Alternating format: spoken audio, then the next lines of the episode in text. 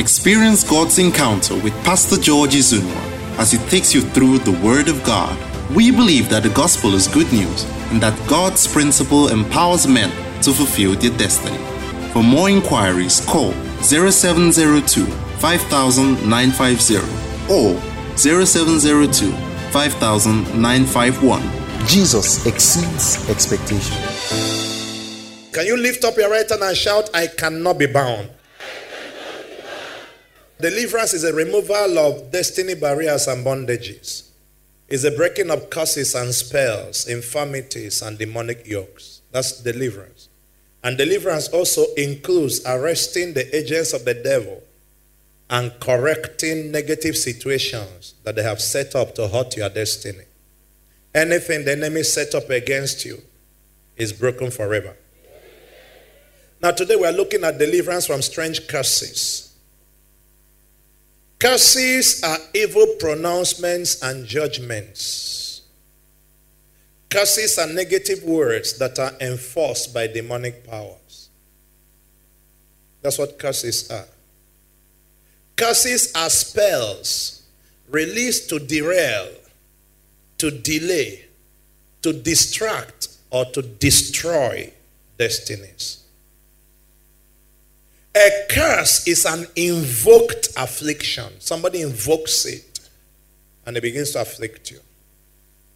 A curse is a favor blocker. Your destiny will not be blocked. A curse is a spiritual prison house. To be cursed is to be sentenced to suffering and shame. God said to Adam and Eve in Genesis chapter 3, He says in verse 16 to 19, He said, Woman, from today I will multiply your sorrow. So, to be cursed, sorrow multiplies. He said, Conception is a problem. And during conception is a problem. He said, In sorrow, you will bring forth children. He said, The worst of it is that you will love your husband, but he will mistreat you. And he said to Adam, He said, Cast is a ground for your sake. He said, You plant, you won't get much out of it. In the sweat of your brow, he said, That's what you're going to eat. I just saw it on the notice board there. That's a curse. So their life became a challenge. When a man is under a curse, his life begins to spin out of control. When a man is under a curse, his resources and initiative mysteriously dry up. When a man is under a curse, devourers and destiny robbers can assess his destiny. When a man is under a curse, inexplicable sicknesses begin to manifest. When a man is under a curse, his life generally becomes a battlefield. Today, whatever looks like a curse in your life, break in the name of Jesus Christ you will not labor under a curse. Because you are not meant to be cursed. Balak hired Balaam in the Old Testament in Numbers to curse Israel. Remember the story. In Numbers 22 and Numbers 23. The man said, okay, build their altar. So Balaam built seven altars, sacrificed seven cows on top of the altars. And Balak said, now stand by your altar and I will speak. The man stood by his altar, and Balak opened, Balaam opened his mouth to curse Israel, and no curse came out. He tried the second time, it didn't work, and he testified. In verse 19 to 24, he said, God is not a man that he should lie, neither the Son of Man that he should repent. Has he said that he will not do it? Has he spoken and will not make it good? Everything God spoke over you, you will see this year. And the man said, Behold, I have received the commandment to bless. Are you here? And he had blessed, and I cannot reverse it. Lift up your right hand. Anyone that opens a mouth to curse you, it will turn to blessing. Why? He said, Because he has not seen iniquity in Jacob. He has not seen sin in Israel. You say, But I'm a sinner. No, you are not. Jesus died for you. When God looks at you, he sees you in Christ. Come on, are you with me? Just like these people were sinning in the wilderness, but God saw them in Moses. Now, he said, God brought them out of Egypt. He had the strength of an unicorn. Verse 23 is where I'm going to. He says, Surely That means you can take this to the bank. Surely there's no enchantment against Jacob. Neither is there any divination against Israel. Anywhere that digging hole and pouring blood and making incantation against you, it will backfire. And he said, According to this time, it shall be said of Jacob and of Israel, What has God wrought? Before this year is over, somebody will say, This is the hand of God. Now, the root of all curses was broken at Calvary. I'm sure you know that. Galatians 3 13 and 14 say, Christ has redeemed us from the curse of the law. He has been made a curse for us, that the blessing of Abraham may come upon me. That's why Jesus redeemed you. So, as a Christian, you're not supposed to be cursed. No matter the type of curse, there are different, different kinds of curses. The curse of God, the curse of prophets, the curse of parents, the curse of witchcraft, ancestral curses, all manner of curses. And Christ redeemed you from them. But the problem is that ignorance and spiritual carelessness have opened many Christians to all manner of strange curses. When we talk about strange curses, we're talking about curses that have abnormal roots. Curses that many times you may not even be able to discern. The ones I just listed the curse of God, the curse of a parent, the curse of blood, the curse of this and that. It's easy for you to know them. There are some people that walk into another person's environment and contact something that is shouldn't be their own. Association releases spirits and releases bondages and releases bias. Hanging around somebody can get you killed. Ask Fajuyi that hung out with Ironsi. They didn't come for him, but they killed him. They didn't come for him, but they killed him. So sometimes hanging with somebody can get you killed. You can marry into pain. You can get somebody as a partner in business and sink your business. We're doing with curses engineered by forces from a forgotten past. You know, it's possible to forget something, and yet the thing didn't forget you. I, I shared with you a story Many years ago, I went to preaching. I finished preaching. A man came and met me after the meeting, met me with his wife. He said, Please, I need to see you. I'm suffering a lot. I said, Please tell your pastor. He said, I'm not a member of this church. I said, Okay, then come. Because that's all I do. So he came, I saw him. And he said, Pastor, I was walking and he mentioned a company, one of the big oil companies in this city. And I asked if somebody wants a voluntary retirement. And I said, I applied for that. He said, as at that time, I was one of their young managers and I was doing very well. But I said, I can do business. I have a lot of connections. So let me leave. And my expertise, the area of his study, is an area that can be very lucrative. So he applied. They paid him millions, a lot of millions. He left the job. He said to me, Pastor, the only money I removed from the money they paid me was what I gave my wife to go to UK and do shopping and start a business. She was out for three weeks.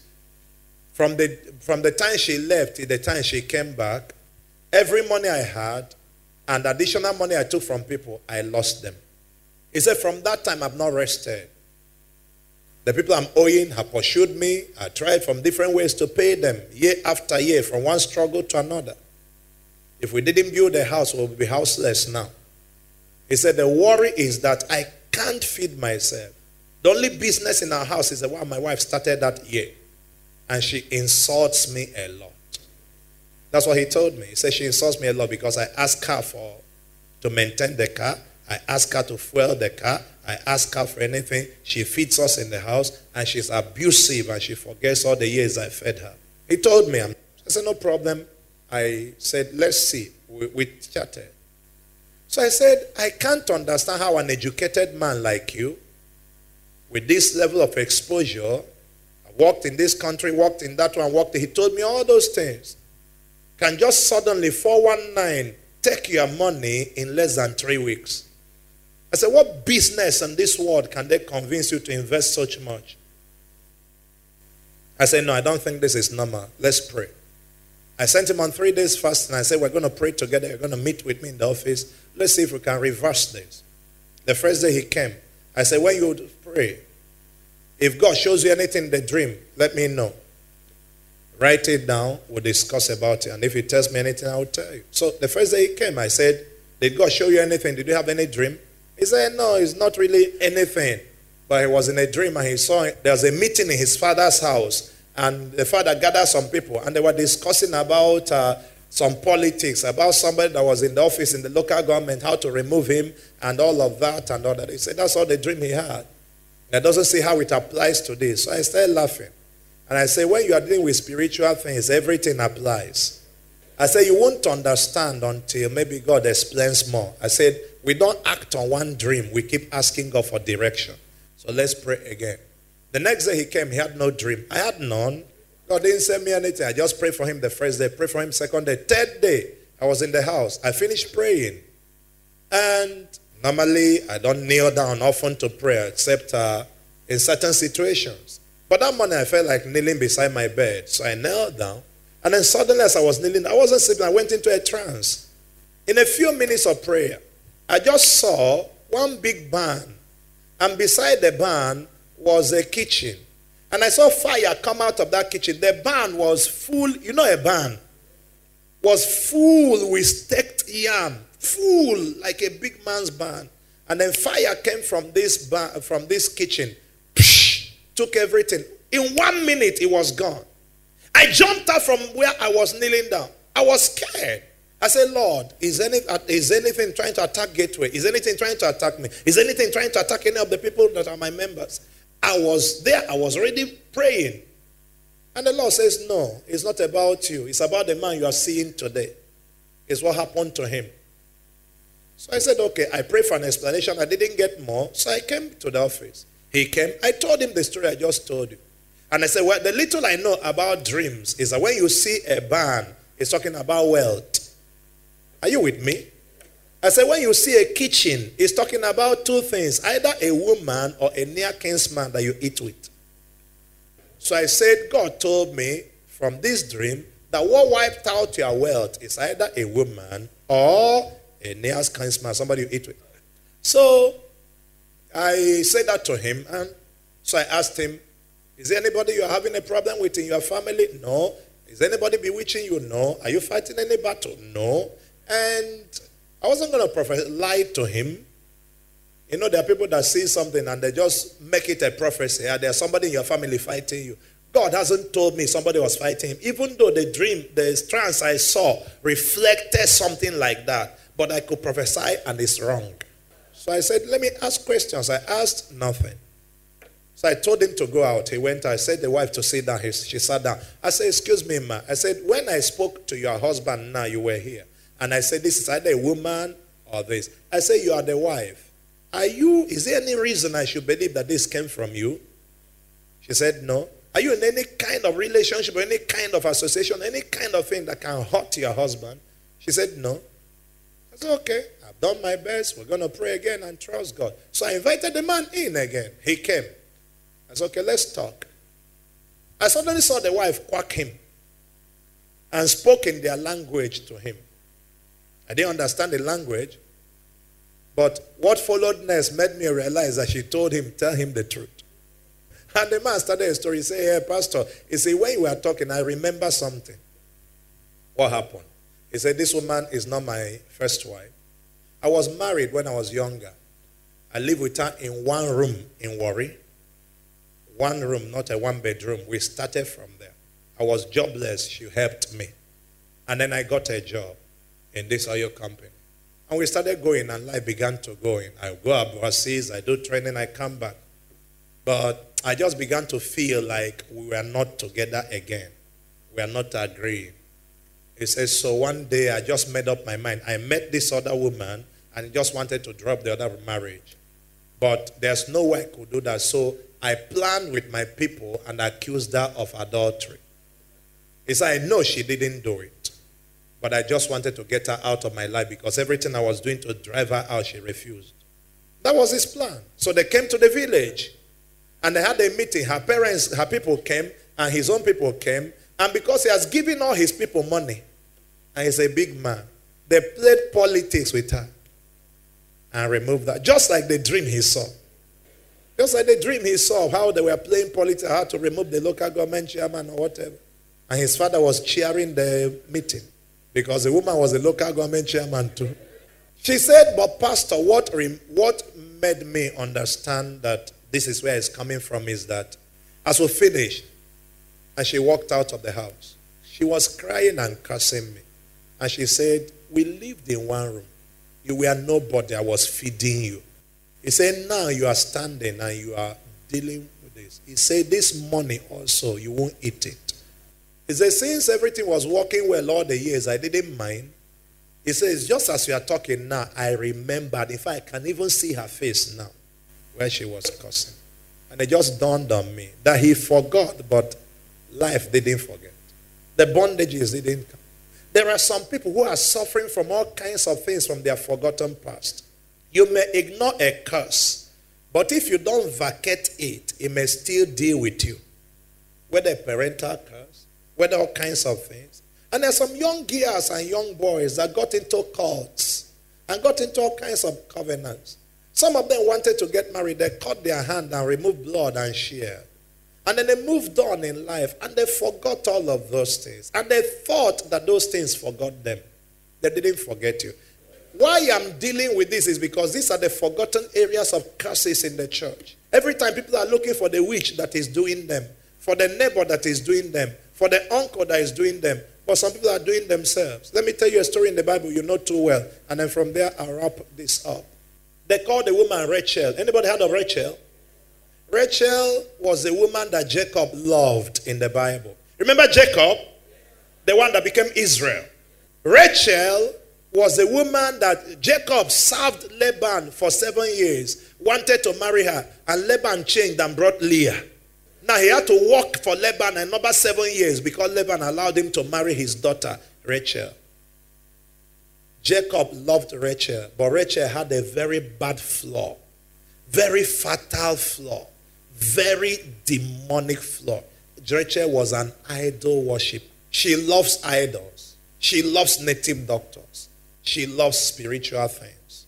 And Jacob loved her. You know, there's some of you that love people that love things that you cannot live with. You love a girl, but she likes to hop from one prophet to another. After you marry her, she will still be hopping from one to another, bringing you stories and prophecies. Now, the day God told Jacob, go home, leave Laban's house, and Jacob packed his ungongo and was going. As they were going, Laban began to pursue them and stop them. He said, Why did you treat me like this? He said, What? You, uh, you gave us permission to go and we left. He said, No, no, no, no. You collected my idols. Jacob said, Me? No. Because Laban used to have some small, small molded images that he uses for divination. Even though Laban is the brother of uh, Rebecca, the wife of Abraham, but their family is still in idol worship. And he was a practicing idol worshiper. He has images in his house. Now, Jacob came from another direction. He worships the only God, no images. And then, while he was going with his family, Leah, the wife he didn't like, didn't collect any idol because her heart was with the new God of the husband. But this other woman collected the idols of her father and was going with Jacob. Can you imagine marrying a woman as a man of God and the woman came into your house with juju? Can you imagine? So they're going. As on the road, Laban stopped them. Where is my idol? Who collected my idol? Then Jacob said, What will I do with your idol? I don't worship such things. Have nothing to do with them. In fact, nobody in my house deals with idols. I've converted all of them. He thought Rachel was a convert. You know, not everybody you see in church is a Christian. No. Not everybody. Not everybody. We met somebody, an elder in my former church. Until they had a problem with somebody. He was one of our chief elders. Police went to ransack his house because a judge gave an order and they broke the house. One of the rooms, nobody they enter. The things they brought there made news. It was a newspaper. He was an elder, heavy elder, demonic man. Anybody that came into your life by tricks, carrying evil with him or her, today I uproot the person in the name of Jesus Christ. So Jacob said, Nobody in my house is an idol worshiper. He said, Laban, listen, stop accusing me. He said, Anybody, if anybody in my house is carrying your idol, let the person die. He didn't know his wife was carrying it and was sitting on it. Now, listen. When the man started searching everywhere, Rachel sat on it. They asked her to get up. She said, No, I'm having menstrual pain. It's in the Bible. She said, I'm having menstrual pain. I can't get up. So she sat on it, but she set up her life for crisis. That curse followed her. She sat on the idol, then she got pregnant for Benjamin. And then she's in labor. And the man of God prayed, and the wife couldn't come out of labor. She died giving birth to that boy. And they buried, buried on the road. Why? Because there was a vow that was made that was forgotten many years back. Can I tell you when she died? As at that time she has dropped the idol, she was no longer worshiping them.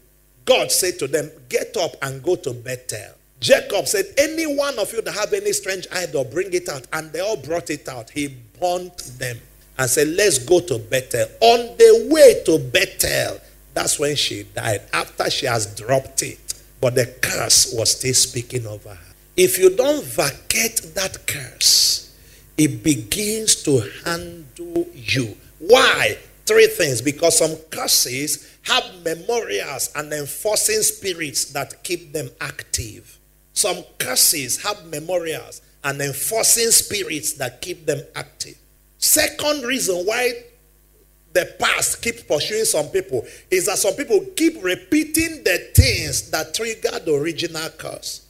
They do what brought the original curse again, and it comes back again after they've forgotten it. The third reason why some people, their past keep pursuing them is this until you finish fighting a battle, you cannot wish that battle away. You must finish the battle, you must settle the issue.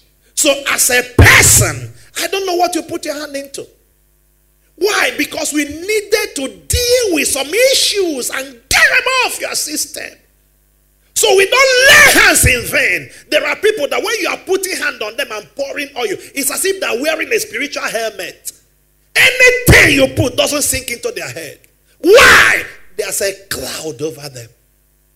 You are fighting for their destiny. Their past is fighting you.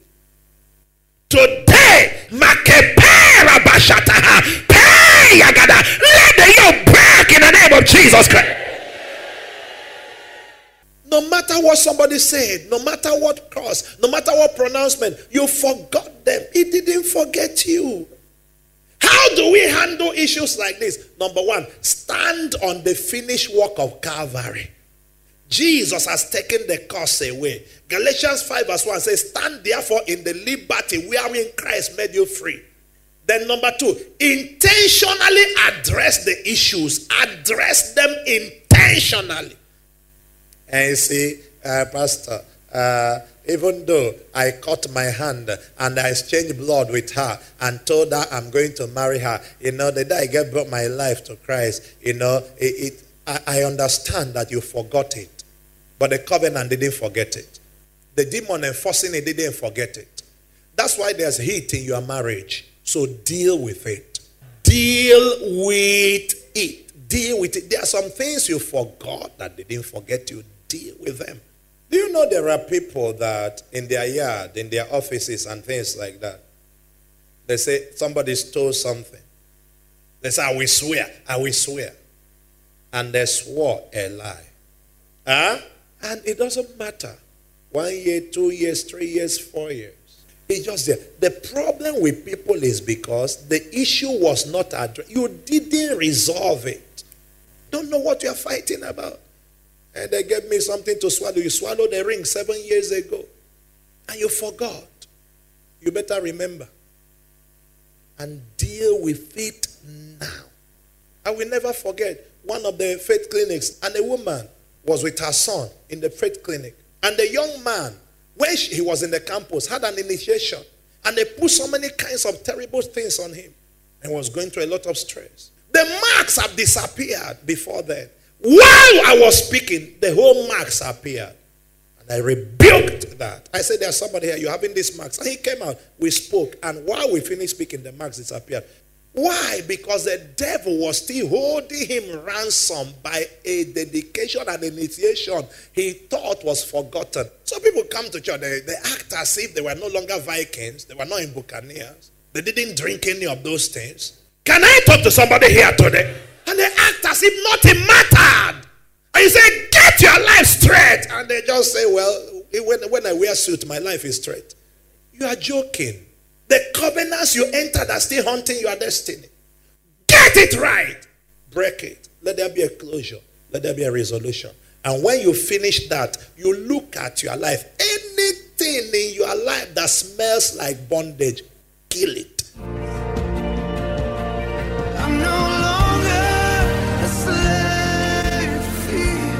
Hello, friend. I believe the word of God has challenged and blessed you. Now I want to lead you to Christ if you have not given your life to Jesus. Say with me, Father, I'm sorry for my sins. I believe your son Jesus died for me, and I repent of my sins. Forgive me. Receive me as your own, and I vow to follow you the rest of my days. Amen. If you pray that prayer, I believe Jesus came into your life, and I'm going to believe God that from this hour you keep going higher and higher in your walk with Him please find a Bible believing church and become part of them. And if you can be in Gateway Church, I want you to be there. In Port Harcourt, we are located at 3032 Eliprama Road, off Ada George Road, in Wimpy axis of my four Port Harcourt. I have satellite campuses, branch churches within the city of Port Harcourt. Find one and experience God. Settle down there get discipled, begin to grow your walk with God, and you have greater encounters with the Holy Ghost as you do that.